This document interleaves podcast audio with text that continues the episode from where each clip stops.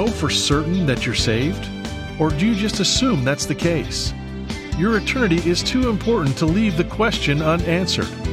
Today on Turning Point, Dr. David Jeremiah continues his series in 1 John, Living in the Light, to help you know beyond all doubt whether or not you're truly born again.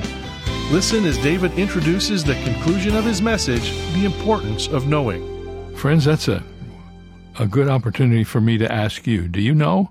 Do you know for certain that you're born again, that you're a Christian? Maybe you're among those who say, well, nobody can ever know that. You won't know that till you get to heaven. That's not true. The Bible doesn't teach that. The Bible says you can know right now for sure that you're going to heaven and that your sins are forgiven and that you're a part of God's family.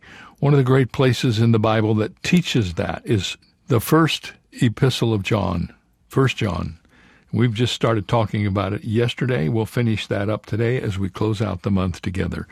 Now, this is the last day I can tell you about our conference cruise that begins at the end of next month. Next month, December the 30th, we are leaving for the Caribbean, and we're going to cruise the Caribbean. We're going to visit some great places. We're going to enjoy the warm weather and the blue Caribbean, and uh, we're going to have wonderful fellowship and worship together. Uh, we have a wonderful group of people going. Our musicians from Turning Point are going. Michael Sanchez, Uriel Vega. Friends, this is going to be a great time. And uh, unfortunately, I can't advertise this after today. This is my last day to do this. So if you're planning to go, you need to get after it and not let any more time go by. Get to our website. There you can get all the information you need.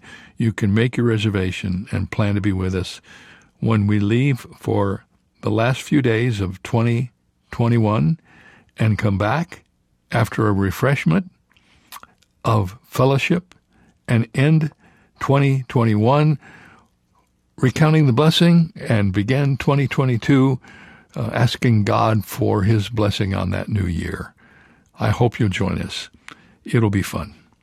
Well, right now we need to get back to our discussion of the importance of knowing. So here's the last message in the month of November telling us how we can know for sure that we're saved. If we say one thing and live another thing, if we say that we believe that Jesus is the Christ and then we live all week as if he doesn't exist, then maybe we ought to go back, as Peter tells us, and search our lives and see whether or not we're truly in the faith. If you say you are born again, there ought to be some evidence of it in your life. It's not just something, you know, I get so sick and tired of people talking about being born again and then living like they don't even, don't even know the meaning of the term. If you're born again, you can't do that. Now, watch carefully how the Bible protects this doctrine. I think one of the things that's gotten us in a little trouble is we preach grace. Amen? We're all for grace. How many of you know that the Bible says it's not of works that we're saved? We don't have to work our way to heaven, but it's by grace. For by grace are you saved through faith, and that not of yourselves. It is a gift of God, not of works, lest any man should boast, right? Not the end of the passage. The next verse says, For we are his workmanship, created in Christ Jesus unto good works, which God has before ordained that we should walk in them.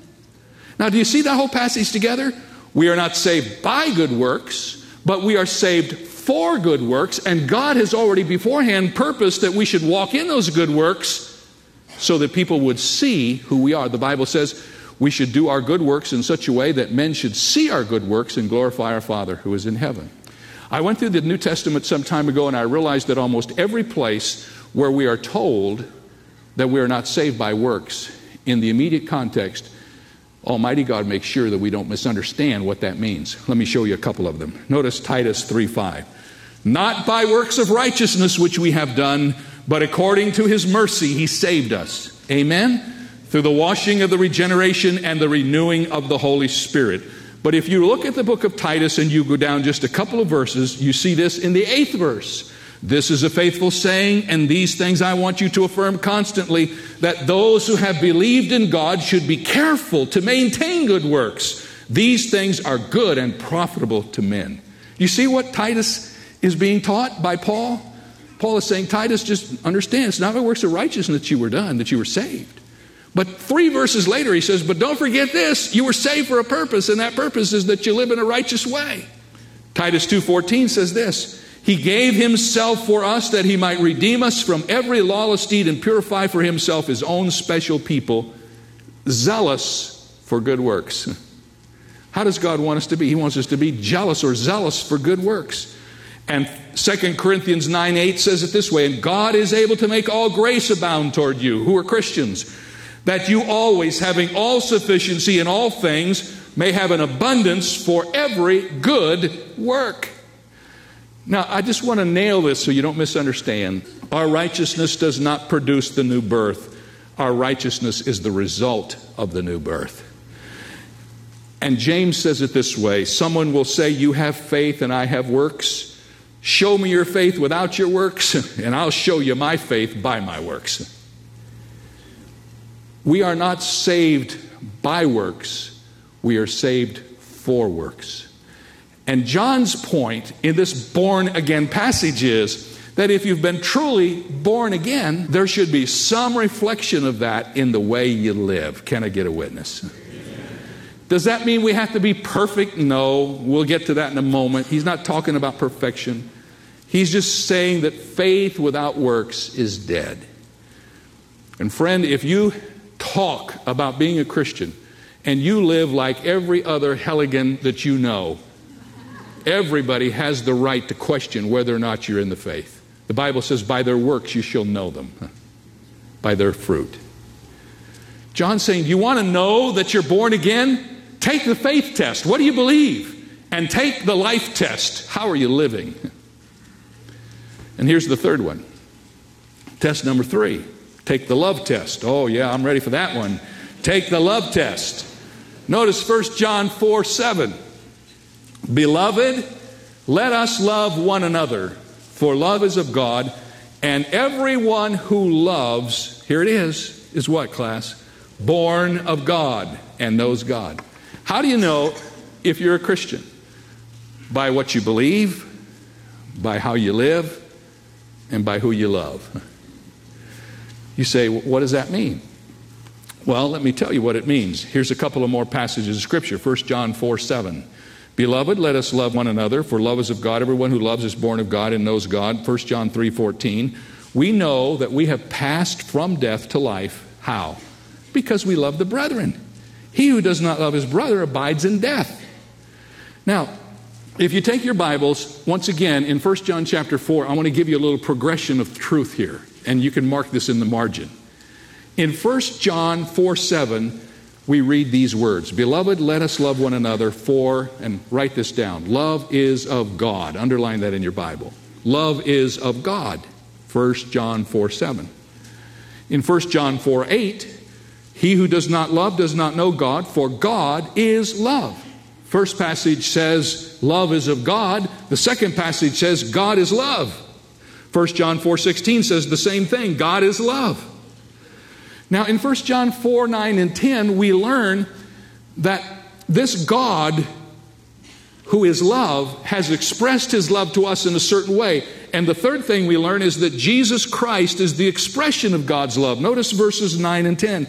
In this, the love of God was manifested toward us, that God sent his only begotten Son into the world that we might live through him.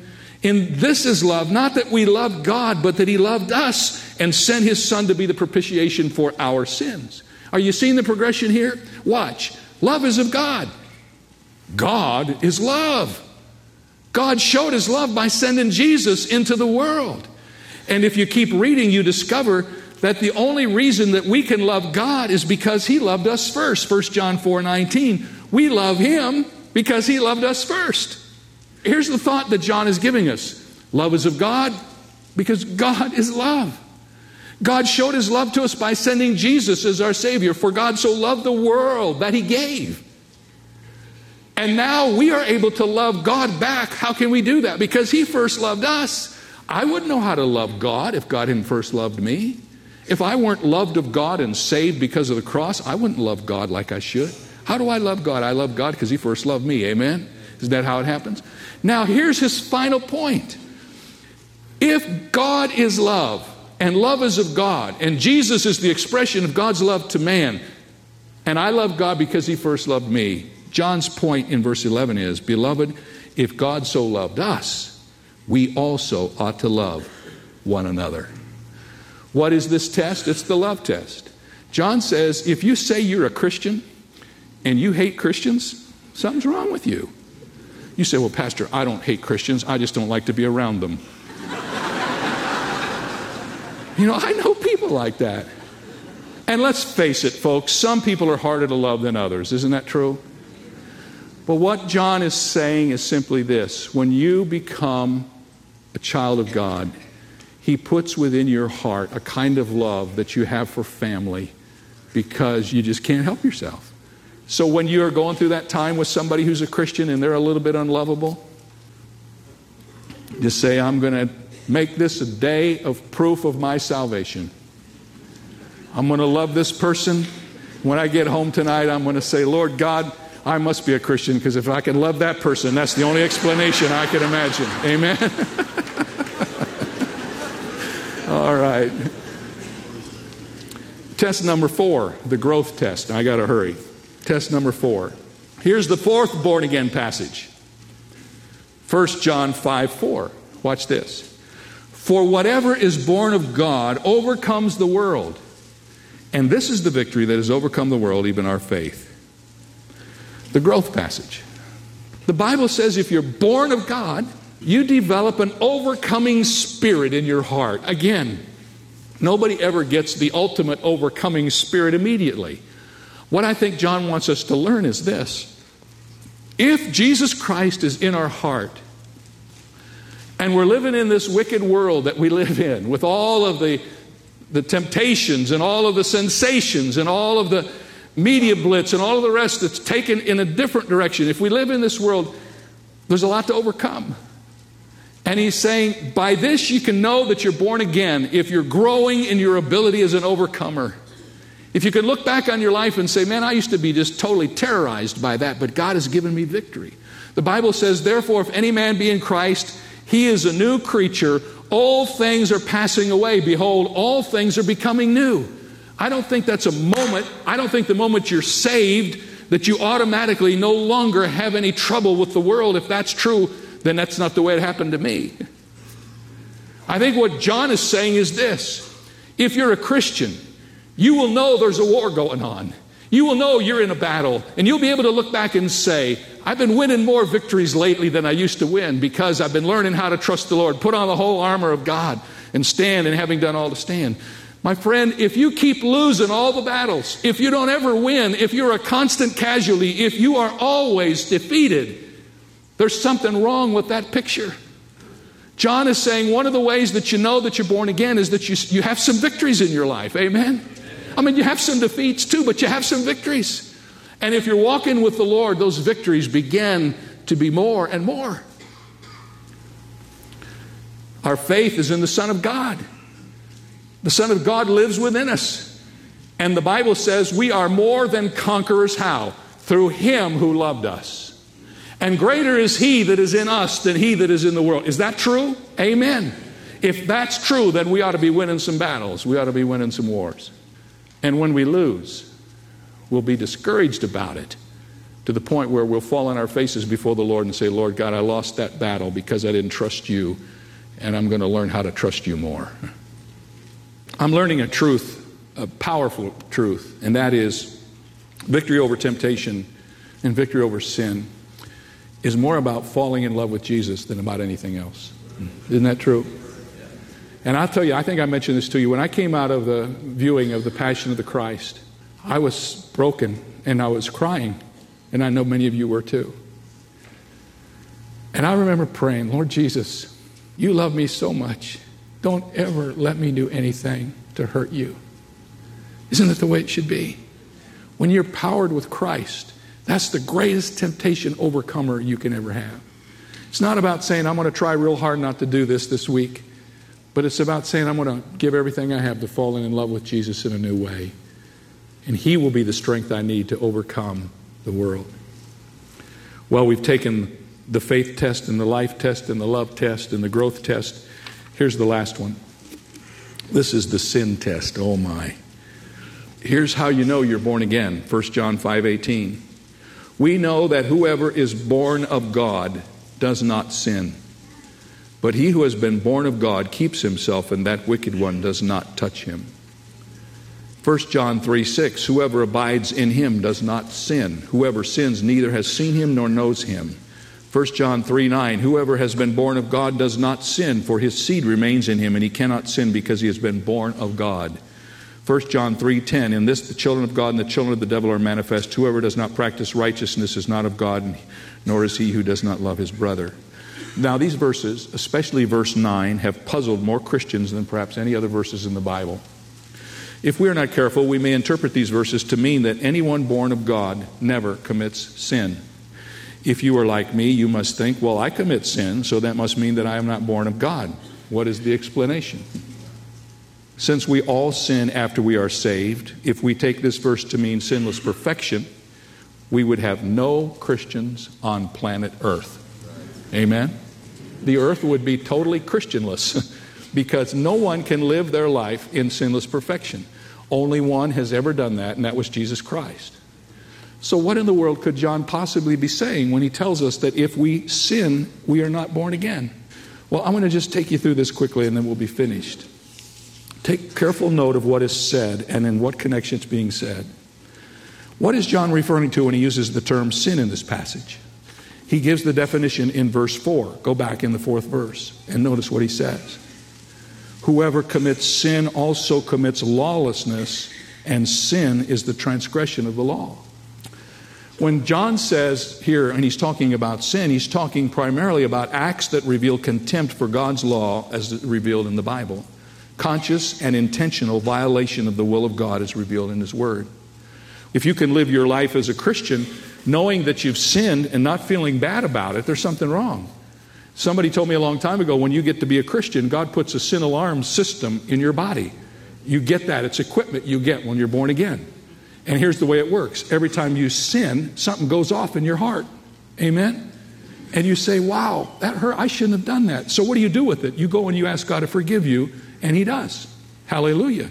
We wouldn't be here if that weren't true. The Bible says if we confess our sin, He's faithful and just to forgive us our sin and cleanse us from all unrighteousness. I want you to understand what John is talking about this in the context of lawlessness, in the context of rebellion. He uses a word here that's in the present tense in verse 9. It's a present tense verb and it denotes continuous action. A literal translation of this verse would go like this Whosoever has been begotten out of God, sin is not doing. That's what he's saying. If you're a Christian, you are not making a practice of sin. A person who is born of God will not go on doing things over and over again rebelliously that he knows is a violation of God's law. So if you're going on day after day consciously disobeying God, you do well to ask yourself, Am I really a child of God? Because it's pretty hard to do that if you've got the Spirit of God in you. In fact, John goes on to say in this very passage that we can't do this because he has put his nature in us. Verse 9, he says, Whoever has been born of God does not sin, for God's seed remains in him, and he cannot sin because he's been born of God. What does that mean? You have the nature of God within you, and your sin is a violation of that nature. And when you sin, that sin nature comes into conflict with the godly nature, and you feel terribly uncomfortable about the whole thing. Now, let me tell you something. There's a danger. As a Christian, if you keep on sinning and violating the Word of God, and you know it's a violation of the Word of God, and you keep on doing it, you'll start to build some calluses on your soul. Pretty soon it won't bother you like it used to. But what John is saying is this if you can keep on sinning and doing things you know are in violation of the Word of God, and it doesn't bother you, maybe you better ask yourself whether you're really a Christian or not. Because you can't do that. Can you backslide? Yes. I want to tell you something. Everybody I know who's ever backslidden and truly backslidden as a Christian tells me they were more miserable then than they even were before they got saved because they knew what they were missing and they realized how out of fellowship they were. I hope you understand the spirit of this passage. He's not saying if you ever commit a sin, you're not of God. He's saying if you practice lawless, rebellious sin and you keep on doing it, and it's a constant pattern in your life, and you don't feel any remorse over it, and you just keep doing it. That's why I worry about people who come to see me and they tell me that they're going to violate the marriage laws, they're going to violate the moral laws. And then they flippantly say, Well, I know it's a sin, but after we do it, we'll ask God to forgive us. What a calloused, what a callous. I have to really question whether a person who would do that is truly born of God. Now you say, Pastor Jeremiah, I thought I was okay. I'm not so sure. I gave this message because I want so desperately for you to know that you know that you know. Do you pass all of these tests with a perfect score? Probably not. But you better be in the game if you think you're going to heaven, my friend. If you just look at all these things, if you fail all the tests I've given you, I can say unequivocally you are not a child of God and you need to get saved. And if you have an uneasiness in your walk with the Lord and it doesn't seem to work, it doesn't seem to make sense, maybe it's because, you know, I'll tell you that when I was a little boy, I grew up in a pastor's home and I made a profession of faith when I was a little kid. Actually got baptized. And when I got to be a teenager, I realized that I had gone through the process of pleasing my parents and doing what they wanted me to do, and I really had no idea what I had done except I was baptized.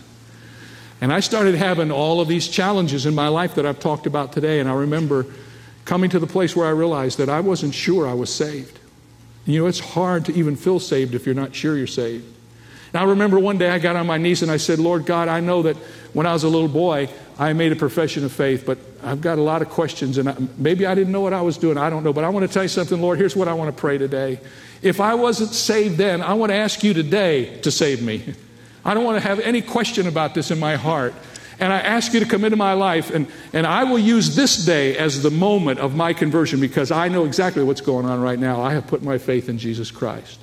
Maybe some of you like that. Maybe you've never gone back and taken care of that. My friend, you need to be sure. You need to know. How do people go through life without God? How do they make it through the crises of the day without knowing Almighty God?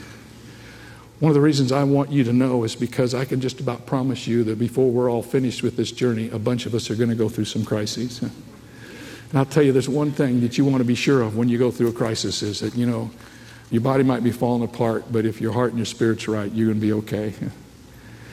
And that's one of the things I pray that God will help you to know. I ask you to think real seriously about your own life. If you've never trusted Jesus Christ as your personal Savior, that's easy. You can do that right today. And maybe you'd like to pray a prayer like your pastor prayed years ago Lord God, I don't know for sure if I'm a Christian. But if I never have made that decision, I want to make it today. And I want to be sure that I'm saved. Something happens when you get the confidence that comes from the Word of God and you know this is what God said, this is what He asks, this is what He said we do to respond to His grace. And when we do that, He comes to live within our hearts and we know and something happens. You just get this sense of confidence in your spirit. You know that you know that you know. And uh, I pray that for every one of you, for all of our listeners, that's my prayer for you. First John helps. Study it with us as we go into the next month. Uh, this is November's last broadcast, but we'll be back again. And this time in December, the countdown begins. We'll have some more from First John and then all of the Christmas programming as we head into the next year. And as I've already mentioned to you, the devotional that we offer in December is here. I have some copies on my desk and it is beautiful. Every Day with Jesus is its theme, and you'll want to have that. We'll start uh, receiving your requests for those uh, when we get together the next time here on Turning Point you know, it takes a lot of folks to do what we do, and I want to just give uh, tribute to all the people who stand behind the scenes to make Turning Point what it is our engineers, all the people who write copy for us, the people who maintain the electronic equipment. There's just so many folks. If I started listing their names, I wouldn't have time to finish today. I found out this week that we have 185 people who work at Turning Point. Every one of them is a precious soldier helping us as we fight this war. And uh, it's my gratitude to them that I wanted to emphasize as we close Thanksgiving month. Have a great day. We'll see you tomorrow.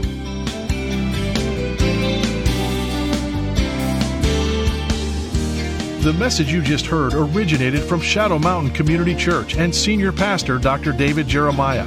If Turning Point is making a difference in your life, let us know. Write to Turning Point for God of Canada, P.O. Box 18098, Delta, BC, V4L2M4. Visit our website at davidjeremiah.ca slash radio or call 800 946 4300. Ask for your copy of Romans, the written word journal, designed by David to help you know God's Word more deeply. It's yours for a gift of any amount.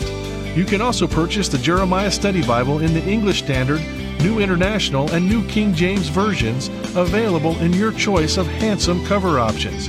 Visit davidjeremiah.ca slash radio for details. This is David Michael Jeremiah. Join us tomorrow as we continue the series Living in the Light on Turning Point with Dr. David Jeremiah.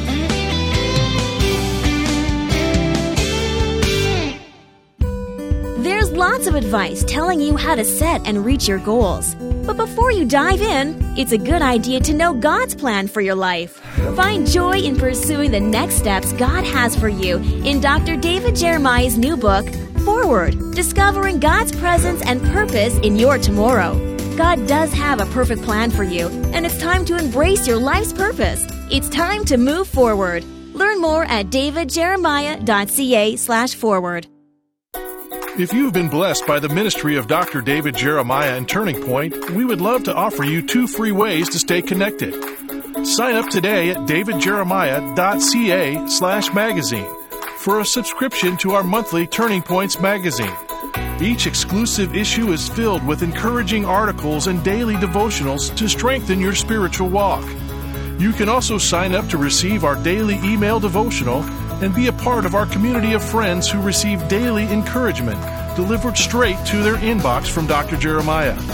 Written in a thought provoking manner, this concise yet profound daily devotional delivers the refreshment and focus you need as you go about in today's world. You can join the more than 600,000 monthly subscribers who are building their faith each month through these free resources. Sign up today at davidjeremiah.ca. That's davidjeremiah.ca. The 19th century French novelist Victor Hugo wrote that the supreme happiness of life is the conviction that we are loved. And he should know. He wrote the powerful story of love and redemption, Les Miserables, widely considered one of history's greatest novels. There are many people in the world who don't know they are loved by God. They may not know that God is love or they feel unworthy of His love.